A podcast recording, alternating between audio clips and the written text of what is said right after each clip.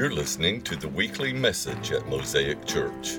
For more information or to talk about your own life in Christ, email info at mosaicchurchevans.org. If you'd like to support our ministry, visit our website at mosaicchurchevans.org. Thanks for listening. And now, this week's message.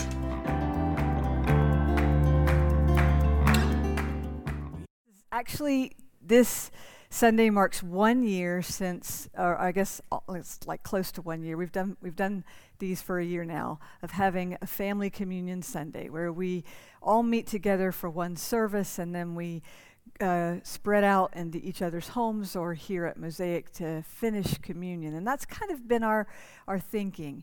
Last year, about this time, I really began to get the sense that God's word over our f- community for 2022 was that word communion, but not just any kind of communion. I really sensed the word was sweet communion, a sense of fellowship, of really caring for each other's souls and, and, and uh, restoring a little bit of kindness and gentleness to uh, conversation. Not, not that we were having a problem with it here, but you know, the world. the whole world. And um, so somewhere somebody has to start being nice to each other again. And so why not here? Mean, you guys have just done such a beautiful job of that. And so, over the last year, I feel like maybe more than most words that we've taken on for the year, we, you have owned this one. And I, I told the team as we were praying for this service before it started that I felt like we sort of broke the barrier between church and home this year. Um, there's been a couple of weekends where you guys maybe overdid it. Or am I right, Gordon? Am I right? It's like, a, it's there was like there were people meeting in everybody's homes everywhere. It was almost like a progressive thing, and uh, just beautifully done. Though you you you you you get it, and and and that's the thing. So I am, I am so thankful to those of you who have opened your homes today to complete communion, and I am thankful to those of you who are organizing something here for folks who are more comfortable being here. Um, we just want, we just want to know each other beyond sitting in chairs together, and um, I'd really like this to be the place where um, when when people leave, you know, when people leave, you notice, and when people come, you notice, and you know people's names. And um, I, I, know that we're we're in two different services, but even within those two services, there's an opportunity to do just that, to know people's names, and and even to you know make that huge leap to making the people who you worship with the people you also are friends with. Isn't that a great thought? Isn't that a great thought? So. So we begin communion at the table here at Mosaic and we finish it at each other's tables. And that's what we'll do today. Um, uh, so I got to decide if I can tell this tree joke because I can't remember if I can remember this tree joke. a tree is having some hard times, and so he goes to his counselor's office, and he's and he says, "I, you know, the, the fall and the winter, I just, I'm not myself." I don't feel good. And the the counselor says, oh, what, what is it? I don't know. I just get anxious. I just, I'm not I'm not all there. I don't feel right. The counselor says, well, what about spring? How do you feel in the spring? Relieved.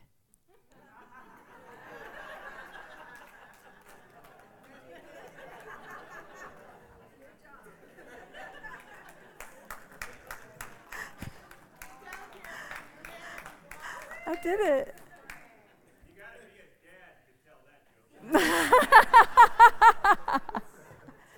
Just felt you. I felt you, Mark. I, f- I felt you.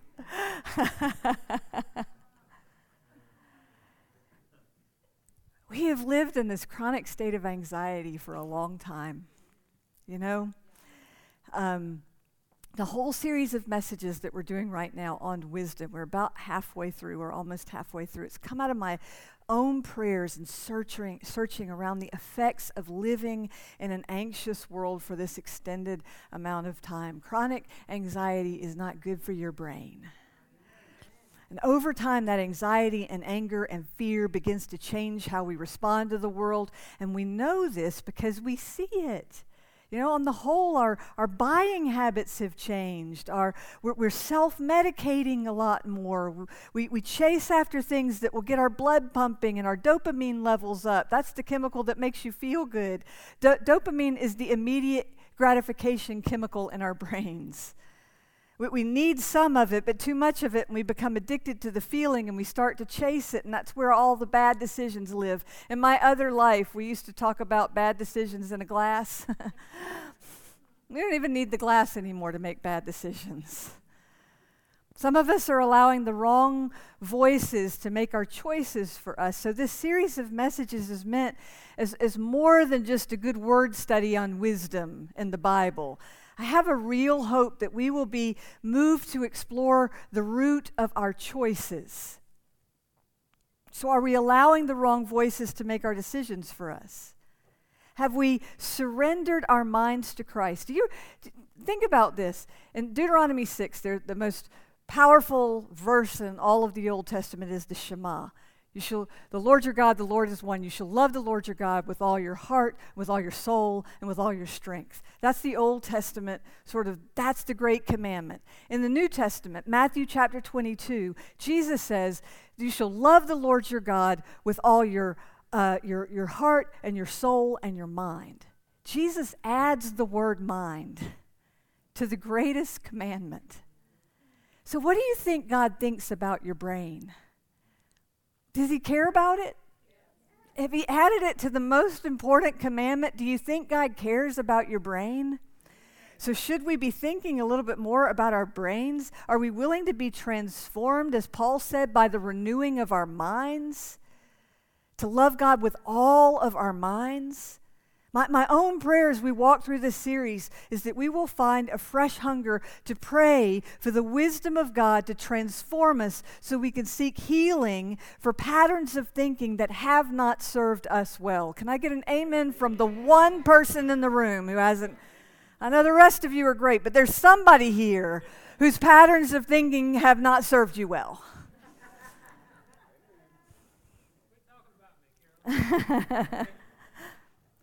So this morning we're going to go all the way back to creation so we can understand how we were designed and where wisdom begins. This is where Solomon takes us in Proverbs chapter 8. So, if you've got your Bible with you, I want you to turn to Proverbs chapter 8. If you need a Bible and you want one, you can just raise your hand and someone will bring you a Bible right now. If you need a Bible, just raise your hand. Somebody will bring you one. And we got one person who needs a Bible right here. Great, thank you. So we're going to be in, in, in, Proverbs chapter 8. The, um, the book of Proverbs was written by King Solomon, the young king who prayed for wisdom and understanding so he could sift between right and wrong and lead his people well. Pro, uh, Solomon wrote three books Proverbs, Ecclesiastes, and the Song of Songs. The book of Proverbs is, uh, is a lot of advice from a father to his son about how to honor God and others, how to live well and obediently, how to, how to breed goodness and justice into your life. It's all about wisdom, the whole thing. And there's a huge connection in this book, especially in Proverbs chapter 8, but, uh, to the creation story. And so, Proverbs chapter uh, 8, verses 1 and 2 begin with this these two questions Does not wisdom call out? Does not understanding raise her voice? And the answer is yes. you may not be making great choices, but wisdom is screaming at you all the time. Wisdom is trying to get up above the, the noise so, so, so you can hear the voice of God. Wisdom has been, uh, has been with us since creation itself. It's been raising its voice since the fall, which is Genesis chapter 3. So barely into the Bible, and we were, he was already yelling.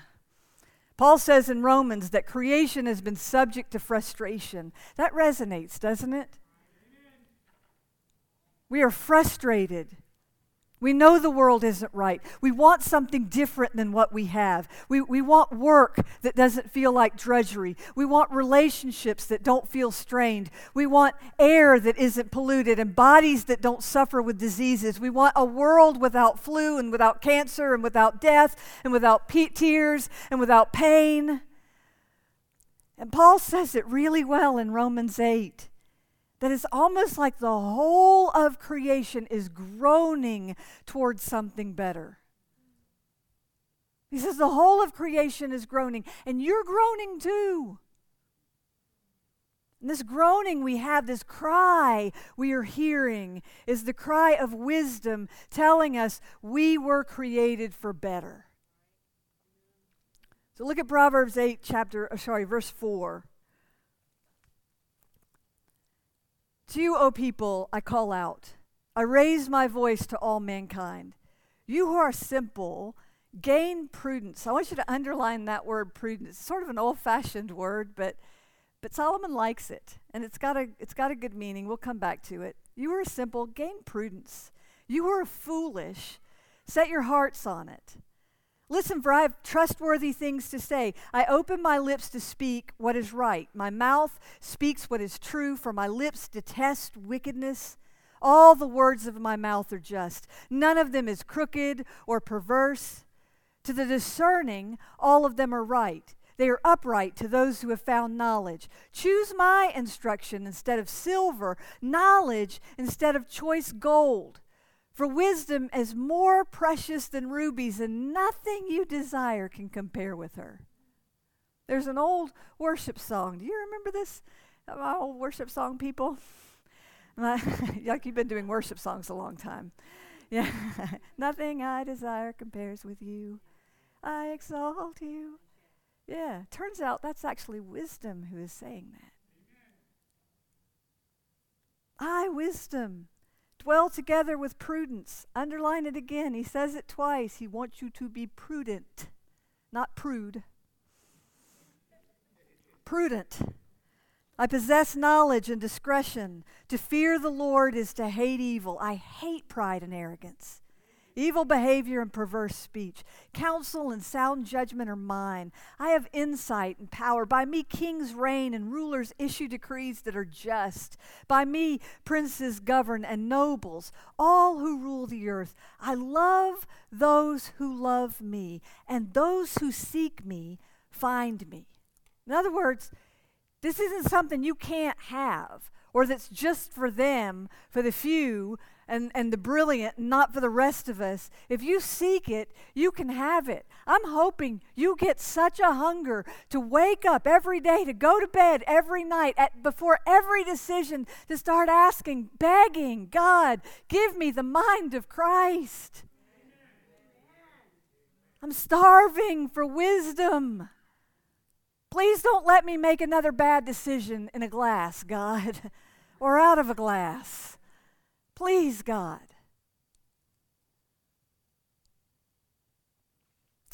Solomon is personified, he has personified wisdom in this chapter. He's made it appear like someone is having a conversation with us. So we'll make the connect connection, listen. So we will make the connection that wisdom is only wisdom when it is lived out in community. You don't necessarily have to be wise, stupid, foolish, or anything if you're on an island by yourself. You can do whatever you want. Do you remember that old joke about the, the person who finds the guy who's been stranded on the um, he's been stranded on an island for a long time. The guy goes and says he sees three places, three little huts the guy has built. The guy's been there for the whole time by himself. And, and he, so he asks him, What are these three huts for? And he says, Well, the first one is my house. That's my house right there. And this is my church. And um, the guy says, Well, what about the third one? Well, that's the church I used to go to.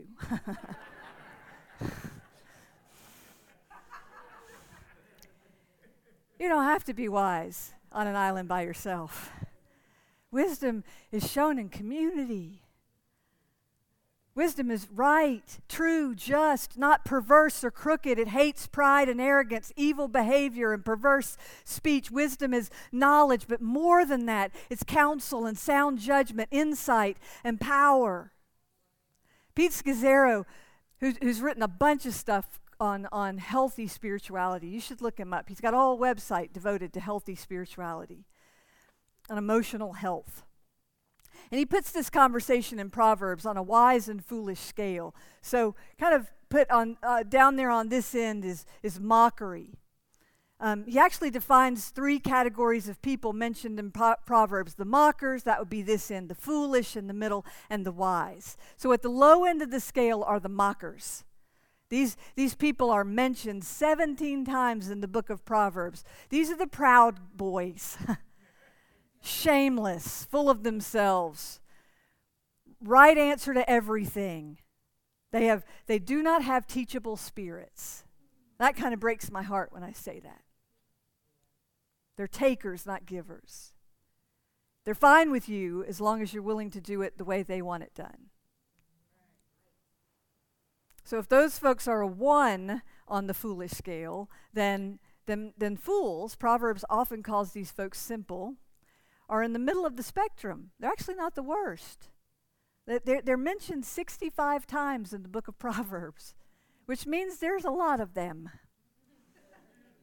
Or maybe I should say there are a lot of us. Not all the time, but come on, friends. We have the capacity within ourselves to be foolish. And of course, we don't want to hear that. We might think there are a lot of fools in the world. Eyes up front, don't look at them right now. We might think there's a lot of them in the world, but they're not us. Right? Solomon would say. That's what Solomon would say. he would say that most of us are too easily influenced, too quick to go along with things we haven't thought through. We're the ones who have who we're the ones the one click button on Amazon, we're the ones that was made for. That's why it's so successful. We're naive and impulsive and impatient. It's a defining trait of Solomon's foolish category, impatience. And Paul says love is. Mm-hmm.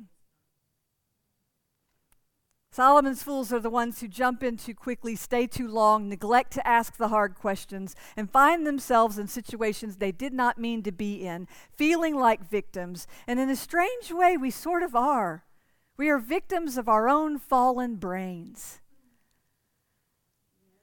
So I want to bring Austin Shively up here. Austin, if you'll come.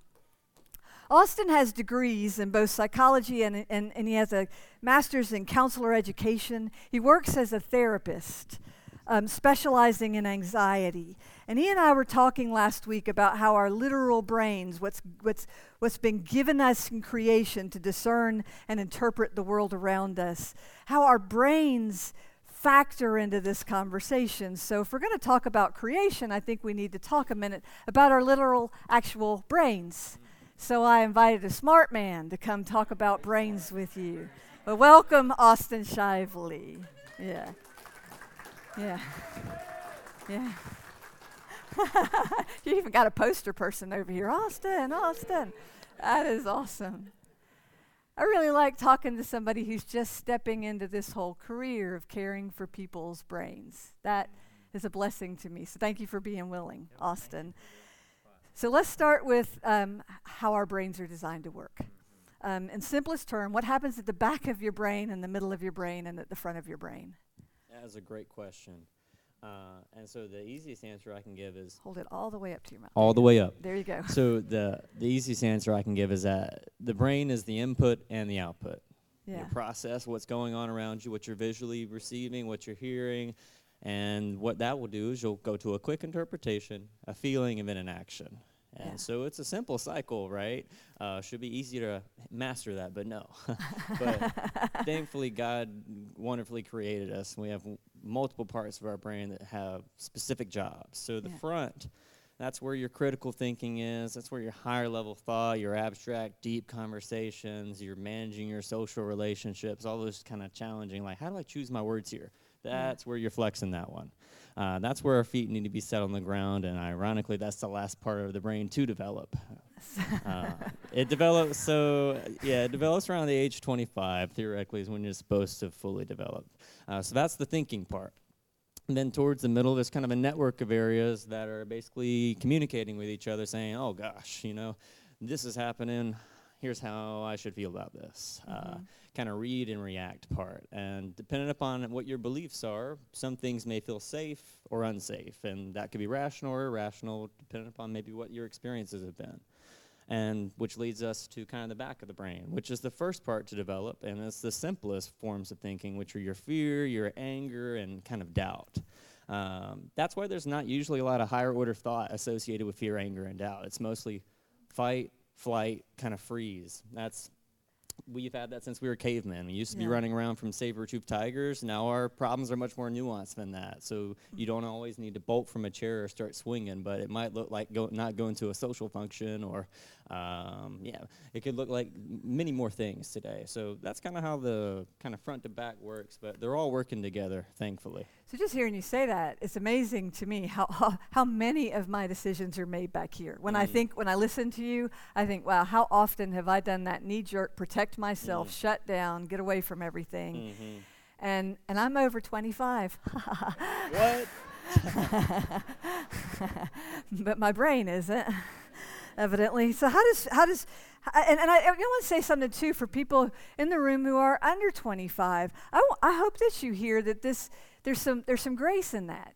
You know, nobody is expecting you to do everything perfect before you're able to think and and I mean and use all the parts of your brain, right? Absolutely. Yeah. And even past 25, of course, no one manages their emotions perfectly, their thoughts perfectly, or their actions. So, Right. and, that, and that's why people are always like, you're young, you'll learn. That's like, uh, not everyone's saying your brain will develop, but on some level, there is some grace there. And when you're young in that age, that's what that's why you're still trying to find your identity and all those things. You're getting your feet under you. Yeah. So thank God for grace. Yes, Thank God for grace. So let's talk about anxiety. Mm. How does how does fear or anxiety impact how we make decisions? I think you said a little bit about that, Yeah. but but what happens exactly to our brains when we're anxious or afraid? So when you're anxious, you're probably not taking full breaths. Uh, you're Mhm. probably not getting enough oxygen into your bloodstream, which means not enough oxygen is getting up here. So Mhm. Again, talking about your feet set, I'll say that a million times, but that's kind of what I think of. Your brains, you got some oxygen-rich blood flowing to wherever you you need.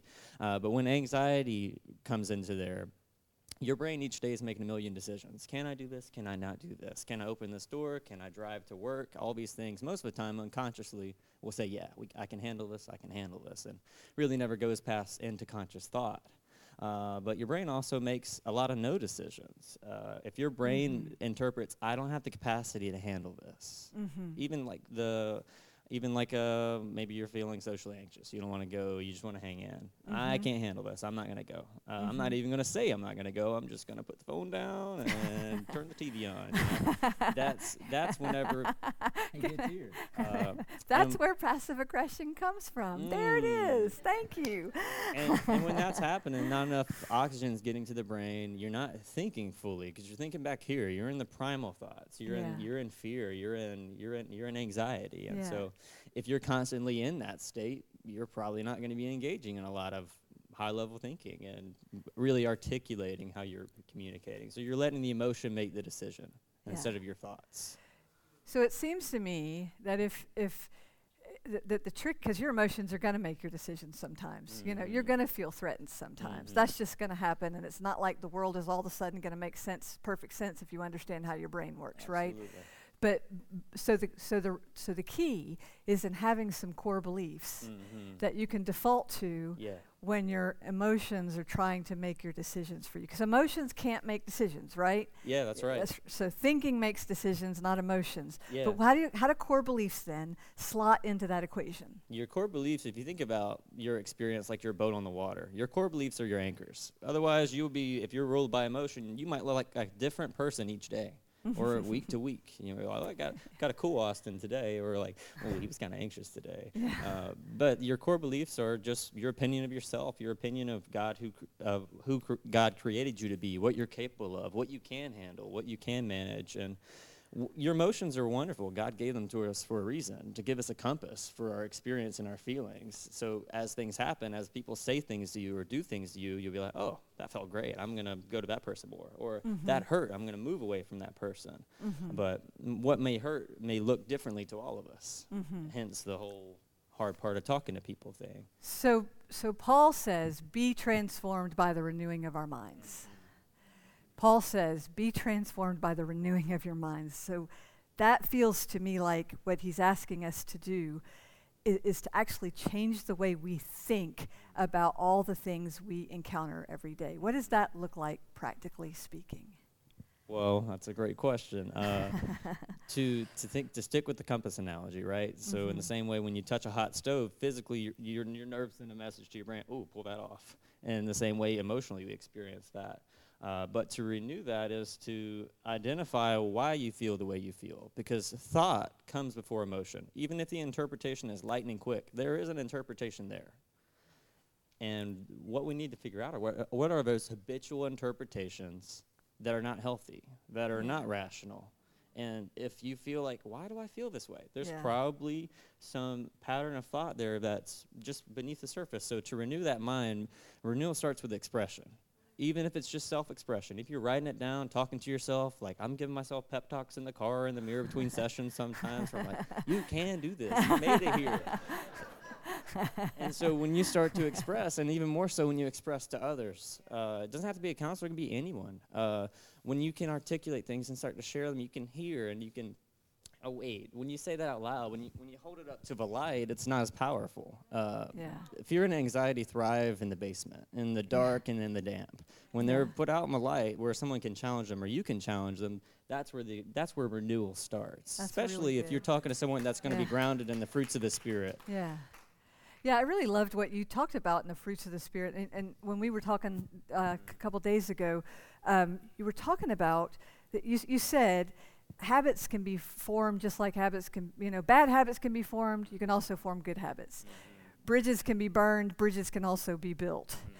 And, and the bridge we're trying to build is, is on the fruits of the Spirit, yeah. right? Yeah, those, yeah. those can be your tether points. I mean, they were given yeah. to us for a very specific reason. We have the Holy Spirit within us for a very specific reason to orient that. That should be the electromagnetic field for that compass of experience.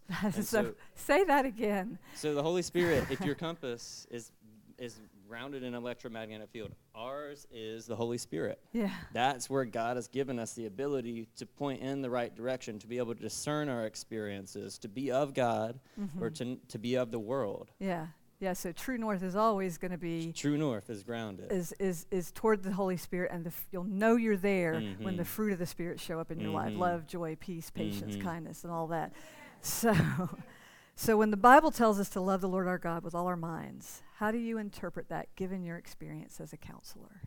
This is a good question as well. Uh, as, as far as loving the Lord your God with your, all of your mind, and and what that looks like to me is it starts with that expression, and it starts with the confidence that God can handle that dark place. Yeah. That He can handle those dark yeah. thoughts. That you are capable of handling your emotions. God yeah. created you to ma- be able to do that. Yeah. You can do it. Yeah. And so it, it starts with challenging yourself and identifying those fruits of the Spirit, identifying that pattern of thought. If you have the same thought all day, you can think on it for 24 hours straight. Will there be any productivity from it? If the answer is no, that thought is not likely one that God wants you to dwell on. It's one that He would want you to feel empowered to challenge. Yeah. And so, yeah. not being afraid, and we always talk about, like, yeah, I'm, I'm saved, but don't touch this part. And it can feel like that with, our, with my thinking. I, f- I feel that way, yeah. or I'm like, yeah, I feel like I'm really s- centered in the Holy Spirit. I'm not distracting myself. I'm not taking pleasure from avoidance. Mm, except for this part here, mm-hmm. I know I'm still a little scared. So, yeah, to to to do that looks like yeah examining them and, so and letting the Holy Spirit in. Yeah, so loving the Lord your God with all your mind mm-hmm. means taking care of your brain. Mm-hmm. It means giving him access to it, asking mm-hmm. him to mm-hmm. heal that the same way you would ask him to heal any other part of you. Absolutely. Right? Absolutely. I'll give Austin a hand. Thank you very much. I appreciate it so much.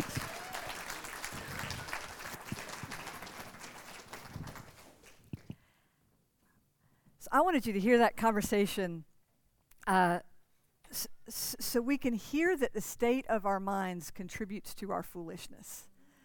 And maybe what I'm really saying is all of the foolishness is not somebody else's fault. fools tend to misuse, and, and fools, that word, it's a pretty strong word, right? But this is the word Solomon's given us to work with simple or foolish, take your pick. Uh, we tend to misuse our emotions, underuse patience, we don't ask hard questions or think things through. We tend toward the short, short term, toward quick fixes, toward knee jerk responses. That's that's the middle of the scale. Put that scale back up there. Yeah, that's the middle of the scale. So what about the other end of the scale? If mockers are on one end and the foolish are most of us, then what about the wise? On the scale of 1 to 10, they'd be a 10.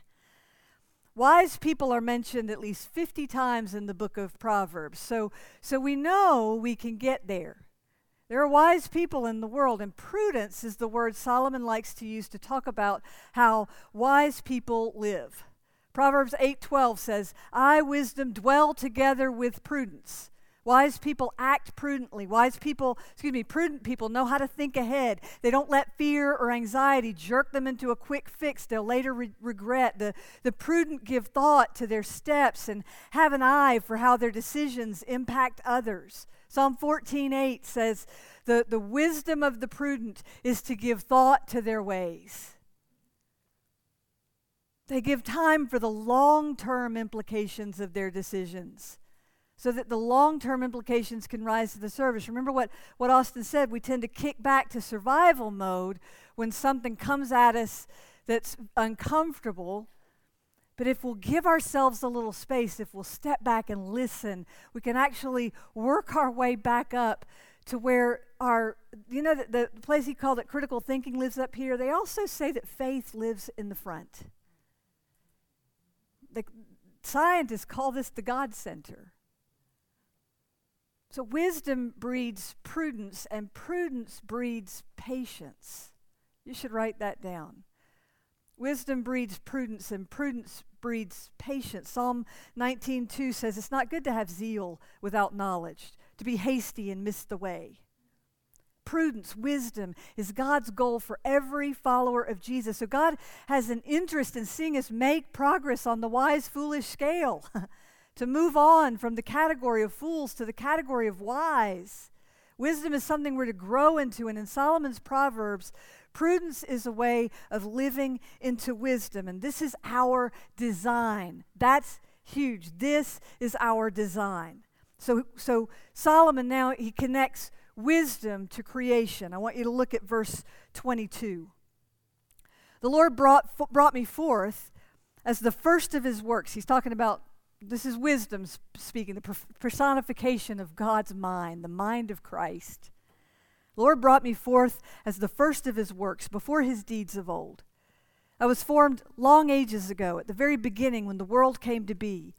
When there were no watery depths, I, gave, I was given birth. When there were no springs overflowing with water, before the mountains were settled in place, before the hills, I was given birth. Before he made the world or its fields or any of the dust of the earth, I was there when he set the heavens in place, when he marked out on the horizon on the face of the deep, when he established the clouds above and fixed securely the fountains of the deep when he gave the sea its boundary so the waters would not overstep his command, and when he marked out the foundations of the earth, then I was constantly at his side. I was filled with delight. I want you to underline that word, and maybe in the margin, I want you to write the word Eden.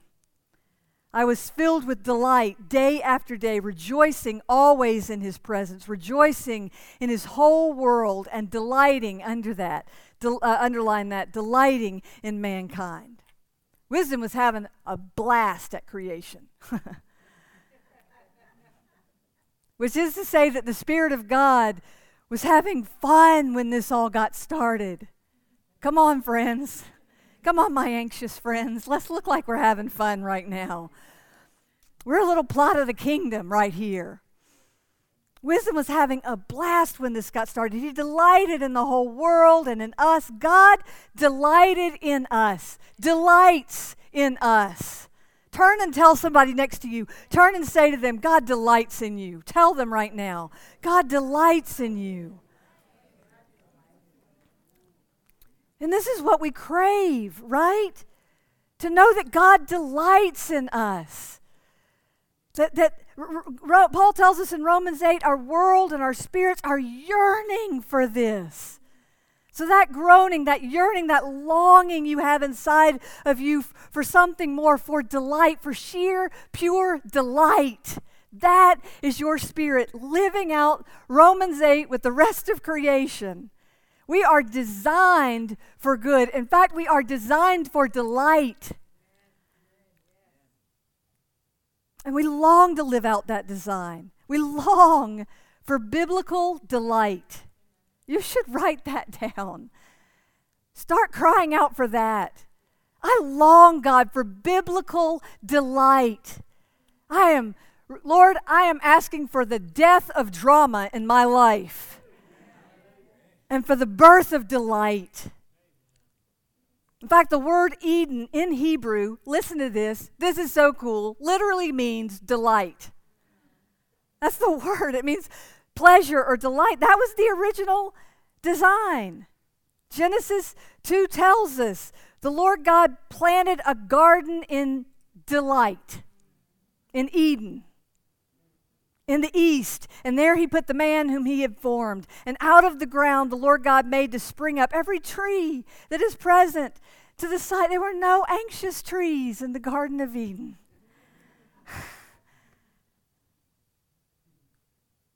He made to spring up every tree that is pleasant to the sight and good for food.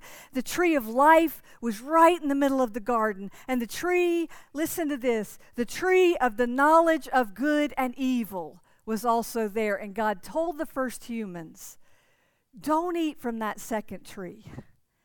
The tree of the knowledge of good and evil. In other words, the experience of both good and evil knowing the whole range of pleasure and sin it will it will move you it will remove you from delight because it's idolatry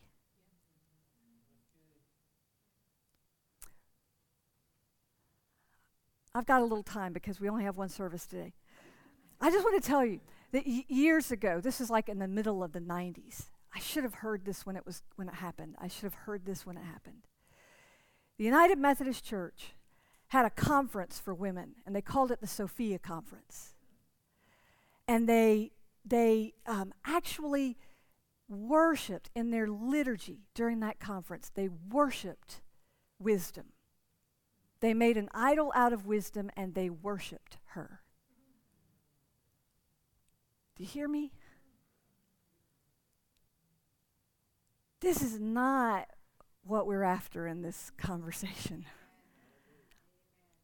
When God says, when, when Paul says, be, be transformed by the renewal of your mind, he's not saying, I want you to get so smart that you think you are all that. He's not asking you to make an idol out of your reasoning ability. What Paul is after is, is, is that you would that your mind would become so completely obedient to the will and purposes of God that you begin to get a glimpse of delight, His delight in you, His delight over this world.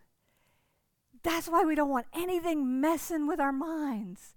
That's why we don't want to, we want to be completely sober because we don't want anything to get between us and delight right? We want our brain to have free rein in, in, uh, in, in, the, in the Garden of Eden. We want our brains to, to, have, uh, to, have, to have ultimate, complete obedience to the will and purposes of God.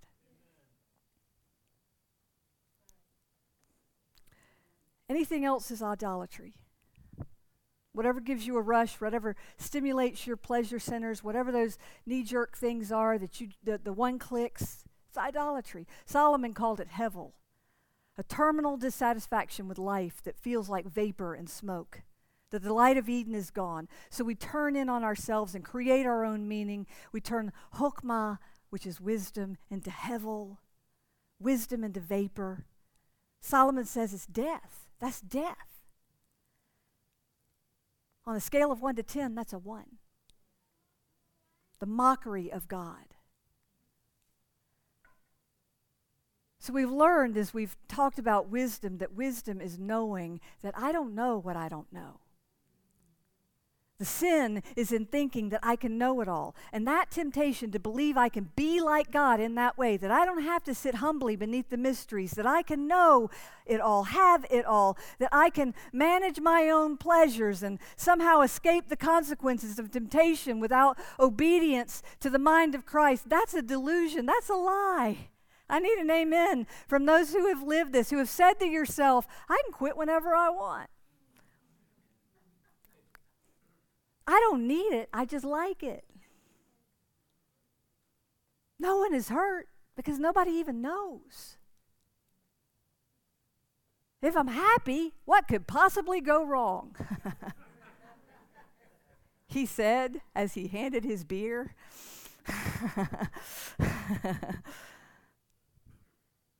Wisdom, or the lack of it, is proven in the response. You should write that down. Wisdom is proven in the response. And the response of the first humans to their own foolishness, actually mocking God, assuming they could be like Him, that they could handle their own temptations, their response and the response of every human since was both fight, eh, excuse me, was both fright and flight.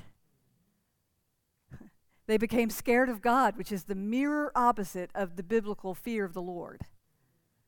Fear of the Lord is proper respect for and humility in the presence of perfect love. Fear from God is dis-ease and distrust. So they ran. And we've been running ever since. This is the fallen response that has been bred into us. We do dumb things and then want to distance ourselves from God for fear of what He might do, that He might crush us. And now in Proverbs 8, all of that backstory floods back in. All of the whole backstory of creation floods back in. And wisdom itself, the thing we chased, comes to talk to us, sits us down, talks to us, and tells us how to get back to the other side, to the, to the delight side of Genesis 3. Wisdom itself speaks to us and says, We all stand before that tree the same one we've been dealing with since creation, with our own choice to make. Will you choose life? Or do you think you can handle it all yourself? Will I worship my right to know, to, to do and be what I want, when I want, how I want? Or will I worship the one who is the way, the truth, and the life? That's where wisdom begins. It begins standing between those two trees, finding our place within the story of God, understanding that what God has been doing from the beginning of time, God is doing in my life right now. And He is calling me to operate within the purposes of God and to have a, a fear of the Lord that breeds delight. So Paul could say, do not conform anymore to the pattern of this world, but be transformed by the renewing of your mind. Then you will know what is God's will, his good, pleasing, and perfect will. How do you do that? First, learn to listen for the voice of God. And that's, that's the big one right there. Look at verse Proverbs 38, verse 32 and 33. He says, now, now then, my children, listen to me. Underline that word. Blessed are those who keep my ways. Listen. He says it twice. Listen to my instruction and be wise. Do not disregard it. How many parents, come on, how many times do you have to say listen before they actually listen? it's probably more than two. He's being kind to you right now. I said, listen. Listen to my instruction. Learn to listen for the voice of God. I am convinced this is the difference between wisdom and foolishness. It is learning to know the voice of God. And the way that the Lord speaks to you will be different than the way the Lord speaks to me. It won't be, it won't be contradicting. God doesn't do that. But it will be different. In the same way that you speak to your children differently, right? Some children, you could say, listen, once. And there, I went, Claire Marie, when she was a little girl, I could stand across the, the, the playground and just do this. When I got to here, she was there. Didn't take three, never. And I never had to say anything. Her little girl, Amy Joe, does not know how to count, evidently. we speak to our children differently. Learn the voice of God in your life. So, how do you do that? Well, 101 is know the Bible, know the Word of God, because no, nothing He says to you will ever contradict this. Nothing will ever contradict this. So, when you know the Word of God, it helps a whole lot to understand and interpret the voice of God.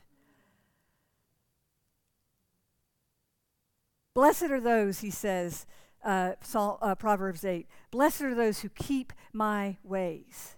Of course, you, you have to know his ways before you can keep them. It goes back to Austin's word about core values. The, the, the, the word of God is our source of wisdom. This, this is our core values right here. And to the extent that I am fully immersed in this, and to the extent that I am fully committed to obeying God at any moment, then I can actually uh, let the Word of God make my decisions for me in times when my emotions want to make a decision otherwise. And then the third thing is this learn to be still before God. In other words, be before you do, please. I mean, that's how you get from the back of your brain to the front of your brain. Somewhere you got to step back. Proverbs 8:35 says, uh, sorry, verse 34 says, Blessed are those who listen to me, watching daily at my doors, waiting at my doorway. Silence and silence. Uh, Pete, Pete I can't even say it. Pete Scazzero says this. I can't, obviously, but he says this: that silence and stillness are the key to prudence. It's about retraining your brain to focus on, listen for, learn the voice of God, and the payoff to spiritual discipline, knowing the Word of God, learning to be still before Him. That is delight. That's the payoff. Those who find me will find life and receive favor from the Lord. 835. So I'm going to let the kids come in right now.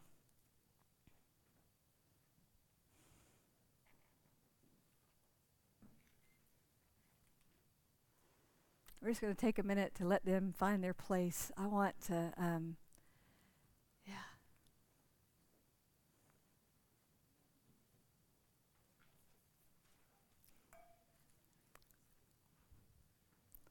One of them.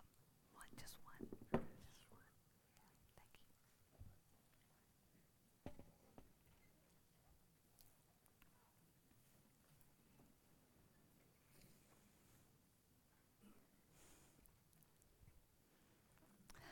We're really glad to have you with us, boys and girls.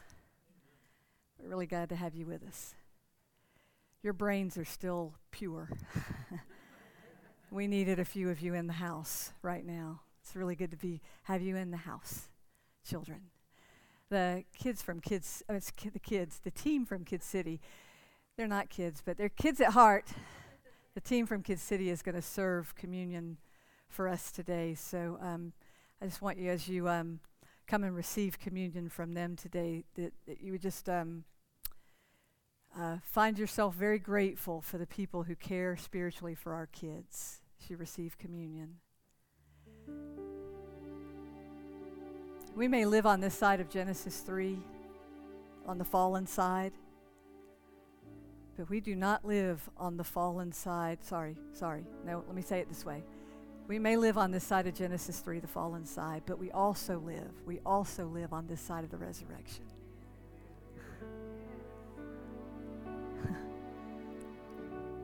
the same word that was with God in the beginning was also on the cross and walked out of an empty tomb. That same word is with us now, the word that spoke this world into being, that Solomon celebrated in Proverbs 8 that word stands ready to speak life, to speak delight into our world today. That word stands ready to renew your mind. I mean, that word stands ready to do a miracle in your life. to heal your brain, to heal your brain, which has been washed with some bad chemicals in the last couple or three years. It is now kind of living in a chronic anxiety or chronic grief or, or chronic recovery. That word stands ready to do a miracle in your brain and in your life.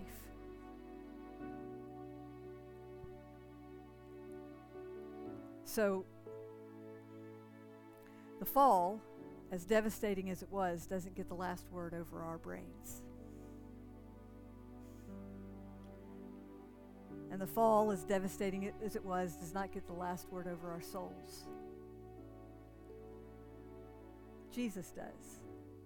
Jesus becomes the curse. Jesus becomes the curse for the sake of us and because of us. He drinks the cup for the judgment of all humanity, even though he didn't deserve it. And for everything that was broken in your life, everything that is broken, he comes ready to restore. His body broken so you can be whole. His blood poured out so you can have life. He didn't deserve it, but He did it because He delights in you. And He reconciles the world to Himself. He defeats the devil and reveals something profound about the Father, and that is the Father's pure heart of love for you. You are loved. You are loved. So, God, I ask that you pour out your Holy Spirit over these gifts and make them be for us the very body and blood of Christ. We stand before this mystery, God, and we, I don't get it. I don't get how the sacrifice, one sacrifice, can be for all time. I don't get that mystery. I can't pretend to wrap my brain around things that are so big. But I can thank you for that mystery that Christ has died, Christ is risen, and Christ will come again. And I can trust that you will pour out your Holy Spirit over these gifts, and that in some way that I can't understand, you will make them be for us the very body and blood of Christ. So I can be, so these people can be, so we can be the body of Christ for a lost and hurting world.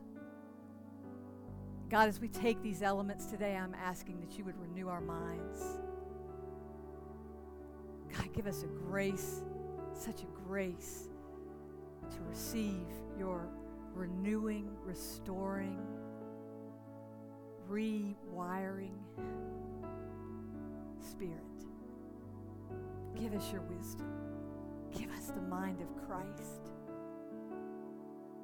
We want to delight, Lord, we want to delight in this life. Give us the mind of Christ. We love you, Jesus. We honor and worship you. God's people said, Amen. Thanks for taking the time to listen to our message. If you live in the area and are looking for a church home, we'd love to see you. Visit us or check out our website at mosaicchurchevans.org for more information. May God bless your day.